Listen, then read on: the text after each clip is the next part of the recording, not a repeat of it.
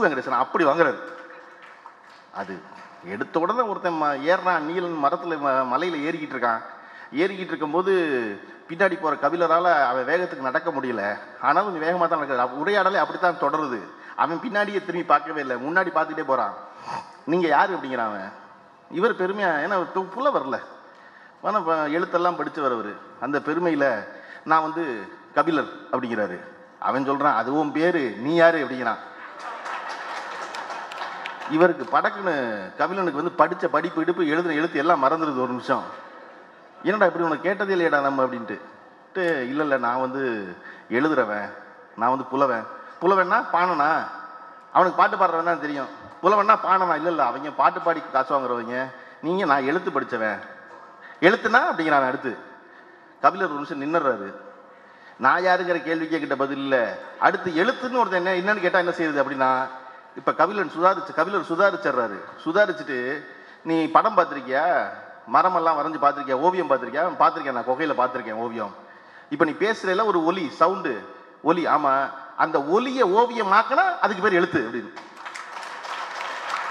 நான் நின்றுட்டேன் அந்த இடத்துல. மறுபடியும் பின்னாடி போய் இந்த ரெண்டு பேருக்கு எங்கே உரையாடல் தொடங்குனுச்சுன்னு மறுபடியும் இதை படிக்க ஆரம்பிக்கிறேன் திருப்பி. இவன் வென்றுட்டான் ஒரு தடவை. நீ யாருன்னு கேட்டு? கபிலர் குப்புற தள்ளியாச்சு. கபிலர் எழுத்து படிச்சவர் எழுத்து அவனுக்கு என்னன்னு தெரியாது. அவனுக்கு தெரியாதுன்னா நான் என்ன நினச்சிக்கிறேன் நீலன் கருப்பள்ளி என்ன நினச்சிக்கிறேன்னா நான் தான் அந்த நீலன். எழுத்துனா ஒருத்தன் தெரியலன்னு ஒரு கேள்வி கேட்டால் அந்த எழுத்து எப்படி விவரிக்கிறது? இப்போ நம்ம ரொம்ப பேர் வீட்டில் பிள்ளையில ஏன் போட்டு சும்மா சும்மா இருக்கிறோம் கேட்குற கேள்விக்கெல்லாம் நமக்கு பதில் தெரியல. அதனால சனியனே சும்மா அப்படிங்கிறது. அப்புறம் நம்ம தனியாக போய் ஆமால எழுத்துனா என்னன்னு ஒரு மூணு வயசு புள்ள கேட்டால் என்ன சொல்லுவோம் நம்ம பதில்? சனியனே சும்மா தான் நம்மகிட்ட பதில். ஆனால் கபிலர்கிட்ட ஒரு பதில் இருக்கு. என்னன்னா நீ பேசுகிற ஒலிய ஓவியமாக மாத்தினேன்னா அதுக்கு பேர் எழுத்து அப்படின்னு என்ன மனசுக்குள்ள தூ தா தீ லா எல்லாம் வந்து ஓவியமாக வருது. ஆமாம்ல இப்படி தானே வந்திருக்குது அப்படின்னு. இப்படி வெங்கடேசன் இதை போல அதில் இன்னொரு வரி பிரமாதமான வரி அந்த இடத்துல. இவர் நடந்து போகிறாரு ஏற முடியலை வேகத்துக்கு. அவன் சொல்றான் நீங்கள் செருப்பை கழட்டிட்டே இருங்க மலையில் காட்டுக்குள்ளே. செருப்பு செருப்புனா செருப்புங்கிற சொல் பயன்படுத்தலை பாதடின்னு இருக்கு. நான் புரியுறக்காக சொல்கிறேன் செருப்பை கழட்டிட்டே இருங்க. அப்படின்னா செருப்பு போடாமல் நடக்கிறது அப்படின்னா சொல்கிறேன் நீ சமவெளியில் நடந்து பழகினவங்க. அதனால காலை தேய்ச்சி தேய்ச்சி நடப்பீங்க. ஆனால் மலையில் காற்று நடக்கும்போது கவ்வி பிடிச்சி ஏறணும். பற்களை போல பாதத்திற்கும் கவ்வ தெரியும். பாதடிகளை கழட்டுங்களுக்கு அவன். கபிலர் ஒரு நிமிஷம் யோசிக்கிறாரு. அட இப்படித்தானே நட சொல்லி கொடுத்துருப்பாங்க. எனக்கு எப்படி நட சொல்லி கொடுத்தாங்கன்னு தெரியல எனக்கு. நடப்ப நடக்க பழக்கினாங்கன்னு எனக்கு தெரியல. ஆனா இந்த இப்ப இவன் சொல்லி கொடுத்தானே? இப்படித்தானே எங்க அம்மா சொல்லி கொடுத்துருப்பா? அப்படி நினைச்சிட்டு கபிலருக்குள்ள மனம் புரளுது. ஒரு கணத்திற்குள் என் தாய்மடிக்கு கொண்டு வந்து சேர்த்து விட்டானே இவன் யார்? அப்படின்னு தோணுது. நம்ம யாரை ரொம்ப அணுக்கமா உணர்றோம்? யார் நம் தாயை நினைவூட்டுகிறார்களோ அவர்கள் உடனடியாக நமக்கு ரொம்ப அணுக்கமாயிடுவாங்க நம்ம அம்மா வச்ச குழம்பு போல ஒரு இடத்துல குழம்பு வச்சாங்கன்னா உடனே அம்மா ஞாபகம் வந்து அந்த அன்பு இவன் மேலே வந்துடும் இல்லையா? அம்மாவை எதுவெல்லாம் தாயை நினைவூட்டுகிறதோ அப்ப அது ப- அவரின்பால் ஈர்க்கப்படுவோம் நம்ம. அப்படித்தான் கபிலர் நீலன்பால் ஈர்க்கப்படுறாரு. நீலன் கபிலனுக்கு நீண்ட நாள் கழித்து தன் தாயை நினைவூட்டியவனாக இருக்கிறான். அவன் பின்னாடி அவர் தொடர்ந்துகிட்டே இருக்காரு. அடுத்த வரி எழுத்து படிச்சவர் இல்லையா? இவன் வரிசை அவரை காலி பண்றான். காட்டுக்குள்ள கொஞ்சம் தூரம் போகிறதுக்குள்ளே இவருக்கு காட்டை பற்றி ஒன்றும் தெரியல தெரிஞ்சது. அவன் சொல்கிற எல்லாம் வியப்பாக இருக்குது ஆனால் இதை விட வியப்பான நம்ம உனக்கு சொல்லணும்ன்ட்டு அவர் நீ கடல் பார்த்துருக்கியா? அப்படிங்கிறாரு. நம்ம இப்போ அப்படித்தானே? நம்ம ஏதாவது எவனா ஒருத்தர் ஏதாவது தெரியும் சொன்னா தீ ஜானகரோட மரப்பசு படிச்சிருக்கோம்னு சொன்னால் உடனே நம்ம என்ன செய்வோம் தெரியுமா? நீ மோகமுல் படிச்சிருக்கியா? அப்படின்னு. யோ மரப்பசு படிச்சிருக்கேன் கேட்டா படிச்சிருக்கேன் படிக்கல பதில் சொல்லு. அதை விட்டுட்டு நீ மோகமுல் படிச்சிருக்க கேட்குறேன்னா உனக்கு ஒன்று தெரியுமா? எனக்கு ஒன்று தெரியுங்களே அப்படின்னு சொல்கிற மனோபாவம். அப்படி கபிலர் நீலண்ட கேட்குறாரு காடை பற்றிலாம் அவளை சொல்றியாடான்னு மனசுக்குள்ளே வச்சுக்கிட்டு மைண்ட் வாய்ஸ் அது. வச்சுக்கிட்டு கடல் பார்த்துருக்கியா நீ? அதெல்லாம் பார்த்ததில்ல. நான் கேட்டு கேள்விப்பட்டிருக்கேன். அவளை சொல்ல கேட்டிருக்கேன் அப்படின்னா அது எப்படி தெரியுமா இருக்கும்? அது வந்து பறந்து விரிந்து எல்லையற்றதாக இருக்கும். அளவிட முடியாததாக இருக்கும் அப்படிங்கிறது கபிலர். இதுவரையும் இந்த உரையாடலில் நீலன் முன்னாடி நடந்துக்கிட்டே இருக்கான் பின்னாடி கபிலர் பேசிக்கிட்டே போறாரு. இதை கபிலர் சொன்ன உடனே கடல் பறந்து விரிந்து எல்லையற்றதாக இருக்கும் நடந்துக்கிட்டு இருந்த நீலன் திரும்பி இவரை பார்த்து பாரியின் கருணையை விடவா? அப்படிங்கிறான்.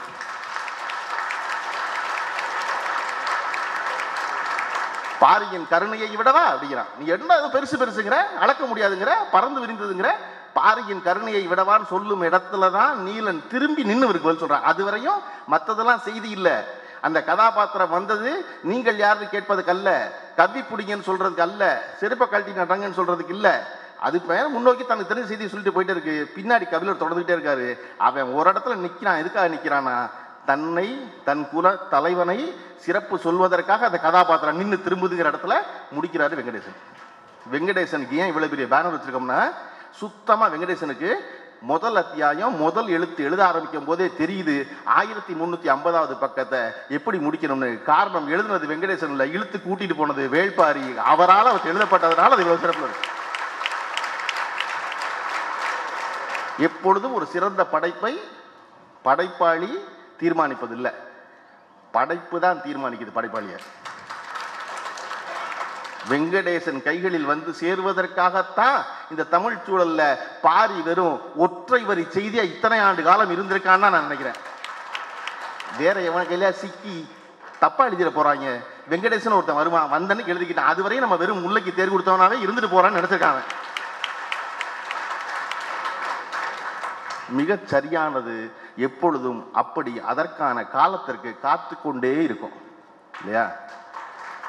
வள்ளுவர் என்பது வள்ளுவர் முடிஞ்சு போயிட்டாரா என்ன? வள்ளுவரின் உரை இதுவரை வந்ததிலே சிறந்த உரை வந்துருச்சா என்ன?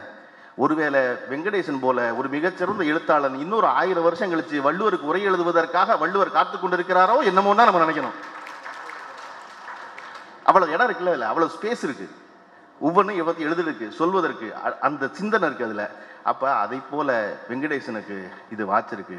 இந்த பரம்பின் அரசியல் என்பது ரொம்ப முக்கியம். அதில் என்ன அப்படின்னா காதலை வந்து இந்த கதை போரை பற்றியது. போர் தான் சொல்லுது. ஆனால் அதுக்கு நடுவில் சொல்கிற காதல் அரசியல் இருக்குது பார்த்தீங்களா அதுதான் மிகச்சிறந்த அரசியல். அதாவது நான் இவர் நந்தலால் ஆரம்பித்தோன்னு எங்கே அந்த முருகன் வள்ளி காதலையும் இவர் பேசி முடிச்சிருவார் போறதுக்கு நம்ம தொலைஞ்சோம்னு நினச்சேன். அதாவது அந்த ஏழிலை பாலைன்னு ஒரு மரம் சொன்னார் இல்லையா? முருகனுக்கு வந்து வள்ளியை எப்படி சரிபட்டுறதுனே தெரியல. அவளை கூட்டி கொண்டு வந்து திரும்பியே பார்க்க மாட்டேங்கிறா. அப்படியே போய் நீ ஒரே ஒரு தடவை எனக்காக அந்த மரத்துக்கிட்ட வாயேங்கிறான். அங்கே போனால் அது சாதாரண மொட்டும் இதுவுமா இருக்க இலையுமா இருக்க மரம். ஒரு பூ கூட இல்லை. சும்மா சாதாரண ஒரு மரம். எதுக்கு இந்த மரத்தை நம்மளை பார்க்க சொல்கிறான் அப்படிங்கிறான் அவன் போய் தள்ளி உட்காந்துட்டான் முருகன். வள்ளி உட்காந்துக்கிட்டு பக்கத்தில் போய் அந்த பட்டையை கீறுறா அப்படியே. பட்டையை கீறிட்டு என்ன இருக்காங்க சரி போகலாம் அப்படின்னு கிளம்பி போயாச்சு. மறுநாள் மறுபடியும் முருகன் வர்றான். முருகன் வந்து இன்னும் ஒரே ஒரு தடவை எனக்காக அந்த மரத்துக்கிட்ட வந்துட்டு போயிருங்கிறான். ஏ தான் நேத்தே வந்துட்டேனடா அப்புறம் என்னடா மறுபடியும் வர சொல்ற? இல்லை நீ ஒரே ஒரு தடவை வந்துட்டு போயேன் அவளுக்கு விருப்பம் இருக்கு. அவளுக்கு மயக்கம் இருக்கு. ஏன்னா முருகுங்கிற பேருக்கு என்ன அர்த்தம் அப்படின்னா அழகுன்னு அர்த்தம் தெரியுமா? அப்படின்னு முருகன் சொல்றான். அவ சொல்றா இல்ல இல்ல எங்க ஊர்ல ஒரு கல்லுக்கு தான் பேரு முருகுன்னு. அப்படிங்கிற அப்படின்னு அவ சொல்றா. ஏன் கல்லுக்கு ஏன் முருகுன்னு பேர் வச்சாங்க? அப்படின்னு உடனே அவ சொல்றா ஒருவேளை மயக்கிறதுனாலயோ என்னவோ அப்படிங்கிறாவ இ- இந்த பேச்சை பேசிட்டு போறாங்க. போனா அந்த மரம் இன்னைக்கு நீலமும் மஞ்சளுமா முயல் காதுகளை போல பூக்கள் பூத்து நிறைஞ்சு வடிகிறான் மரம். அவ பார்த்து ஆச்சரியமாயிடுறா. பார்த்துட்டு என்ன நேத்து இந்த மரம் இப்படி இல்லையே இவ்வளவு பூ இல்லையே இன்னைக்கு என்ன இவ்வளவு பூ இருக்கு? அப்படின்னோடனே முருகன் சொல்றான் இல்லை இது ஒரு பெண்ணின் அணுக்கத்தால் மலரும் மரம். நேத்து வந்து நீ பக்கத்துல நின்று மூச்சு காட்டு பத்துட்டு இல்லையா பட்டுச்சு இல்லையா? அந்த மரப்பட்டை நீ கீர்ன இல்லையா? அதை கட்டி தழுவுன இல்லையா? அதன் காரணமாக இது இன்னைக்கு பூ பூத்துருச்சு. இந்த மரத்துக்கு பேர் ஏழிலை பாலைன்னு சொன்னோன்னே வள்ளி கண்ணீர் முட்டுது அவளுக்கு பெண்ணுக்கு எப்பொழுதுமே தன்னால் ஒன்று மலர்ந்தது தன்னால் ஒன்று மகிழ்ந்ததுன்னு நினைச்சா அதுக்கு அவ சரண்டர் ஆகிற மாதிரி வேற எதுக்குமே சரண்டர் ஆக மாட்டான் இன்னைக்கு வரையும் பெண்கள் திருப்பி திருப்பி பரிமாறுறதுக்கு ஏன் ஓடி ஓடி வந்து நிற்கிறாங்க ஏன்னா பசியோடு இருப்ப பத்து பேருக்கு சோறு போட்டு வயிறு நிறைஞ்சு மனம் மகிழ்ந்து முகம் மலர்றத பார்ப்பதற்கு பெண்ணை விடவும் இந்த உலகத்துல சிறந்த உயிரினம் கிடையாது. தன்னால் இது மலர்ந்தது தன்னால் இது மகிழ்ந்ததுன்னா அவருக்கு ஒப்பு கொடுக்க தயாரா இருப்பா? ஓடி போய் அழுதுகிட்டே அந்த மரத்தை ஏழிலை பாலையை கட்டி பிடிச்சி அழுகிறா வள்ளி. அவளுடைய மார்புகளில் கணுக்களெல்லாம் குத்துது. இப்போ ம- ம- வெங்கடேசன் ஷார்ட்டை டிசால்வ் பண்ணுறாரு வள்ளியின் கைக்குள் இப்போ மரம் இல்லை வள்ளியின் கைக்குள் முருகன் இருந்தான்னு.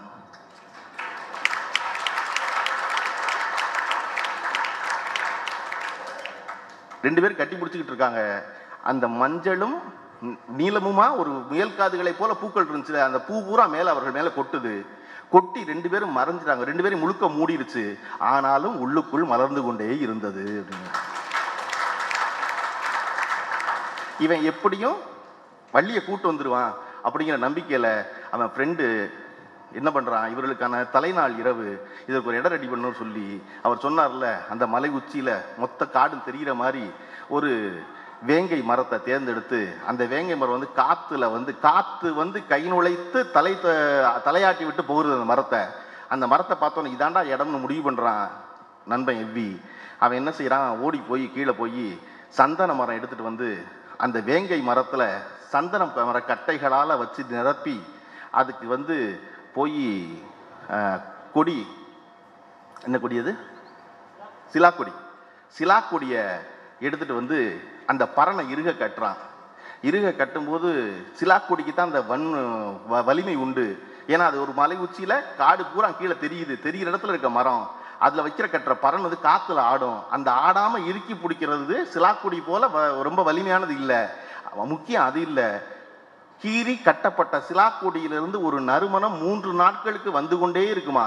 அப்போ முருகன் வள்ளியும் கூடுற இடம் எப்படி இருக்கணும்னா சந்தன மாசமும் சிலாக்கொடியின் நறுமணமும் காற்றின் காட்டின் காற்று வந்து வீச அப்படி ஒரு இடத்துல ரெடி பண்றான் அந்த இடத்த.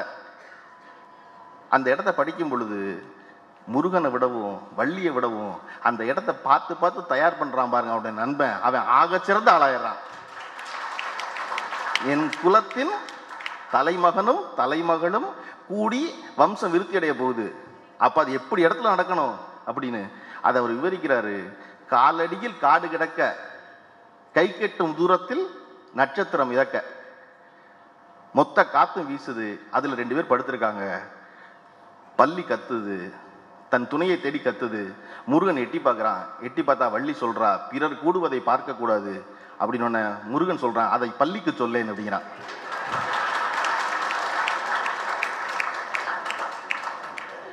அது முக்கியம் இல்லை. இந்த காதல் அரசியல் இல்ல. பின்னாடி ஒரு அத்தியாயத்துல பாரியினுடைய மகள் காதல் வயப்படுறா. பாரியினுடைய மகள் காதல் வயப்படுறது பாரிக்கு தெரிஞ்சிருது. மகளுக்கு தெரியாது இன்னும் அப்பாவுக்கு தெரியும்னு. கபிலருக்கு ஆச்சரியமா இருக்கு. அவ யாரை காதலிக்கிறானா நாகர்குலத்தை சேர்ந்த ஒருத்தனை காதலிக்கிறான் நாகர்குலத்தை சேர்ந்த ஒருத்தனை காதலிக்கிறாளே அப்படின்னு நினைச்சா நல்லது தானே கலப்புகளில் தானே புதுமை தோன்றும்னு சொல்றாரு. இந்த தேசத்துக்கு இன்னைக்கு ரொம்ப முக்கியமான செய்தி அதுதான். எல்லாரும் ஒரே மாதிரி இருக்கிறது முக்கியம் இல்லை. எல்லாரும் வேற வேற ஆளா இருக்கணும். அதெல்லாம் கலக்கணும். கலந்தா இந்தியா இருக்கும். கலப்புகளில் தானே புதுமை பிறக்குன்னு சொல்லிவிட்டு நான் அப்படித்தானே வந்தவன். ஒரு வேடர் குலமும் கொடிக்குலமும் சேர்ந்து வந்தவன் தான் வேலிர் குலம். எங்க தாத்தா வந்து ஒரு திரையர் குல பெண்ணை கல்யாணம் பண்ணார் என் பாட்டின்னு சொல்லுவாங்க. அதன் காரணமாக தான் என் தோள்கள் தான் வலிமையா இருக்கு. காரணம் மிக வலிமையான குலம் வந்து திரையர் குலம் நான் எந்த நாளுக்கு காத்திருக்கேன் தெரியுமா? என் பேரப்புள்ள கண்ணை சுத்தி ஒரு நீல ஒளிவட்டம் இருக்கும் பாருங்க. ஏன்னா இப்ப கல்யாணம் பண்றது நாகர்குலத்தை. என் மக வேலிர் குலம் தான் கல்யாணம் பண்ண போறது நாகர்குலத்தை பிறக்க போற பேர பேரப்பிள்ளையினுடைய கண்ணை சுத்தி ஒரு ஒளி வட்- ஒரு ஒளி ஒரு ஒளி வளையம் நீல வ- வளையம் இருக்கும் பாருங்க. அந்த நீல வளையத்தை பார்க்கும் நாளுக்காகத்தான் நான் காத்திருக்கேன்னு மகிழ்ந்து சொல்றான் பாரி. இப்படி விரும்பியவர்களை விரும்பியவனுக்கு கட்டி கொடுக்குற அப்பனும் அம்மாவும் சமூகமும் இருந்துட்டா இந்த சமூகம் எவ்வளவு பிரமாதமா இருந்திருந்தா இந்த வேள்பாரி அரசியல் சொல்லு இல்லையா? இதில் ஒரு வரி அவர் எழுதியிருக்காரு. அதாவது பாரி அப்படிங்கிற மன்னனை பற்றி ஒரு செய்தி என்ன சொல்லப்படுது அப்படின்னா முல்லைக்கு தேர் கொடுத்தான்னு. இது ஒன்று தான் இருக்குது அந்த கதை எல்லாருக்கும் சொல்லப்பட வேண்டிய கதை. கண்டிப்பாக சொல்ல நடந்துச்சான்னு தெரியல. ஏன்னா பாரி முல்லைக்கு பாரி தேருக்கு முல்லைக்கு தேர் கொடுத்தான் அப்படின்னு சொல்லும் பொழுது காப்பாற்றப்பட்டது ஒரு செடி இல்லை. ஒரு பச்சை துளிர் நம்ம மனசுக்குள்ளே தோணுது. ஒரு பச்சை காப்பாற்றப்பட்டுருச்சுன்னு தோணுது. பச்சை காப்பாற்றப்படணும் பயிர் ரொம்ப அவசியம் செடி கொடி அவசியம் காடு அவசியம். இத்தனை எண்ணத்தையும் அந்த ஒரு கதை தோற்றுவிக்குது. ஒரு பச்சையை கடத்திக்கிட்டே இருக்கும் அடுத்தடுத்த தலைமுறைக்கு. அதை போல இந்த கதையை வேள்பாரிய டேய் நம்ம ஊர் எப்படி ஊர் தெரியுமா? நம்ம ஊரில் என்னெல்லாம் இருந்துச்சு தெரியுமா? நம்ம எப்படிலாம் வாழ்ந்தோம் தெரியுமா? அந்த வாழ்க்கை இப்போ கூட வாழ்ந்துடலாம்டா. எல்லாரும் சரியாக ஓட்டு போட்டீங்கன்னான்னு சொல்வதற்காவது வேள்பாரியை படிச்சவங்க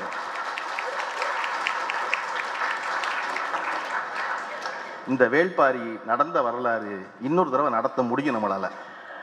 இது எல்லாவற்றையும் திருப்பி தோண்டி எடுத்துட முடியும். போட போகிற ஓட்டு ரொம்ப முக்கியம். நன்றி வணக்கம்.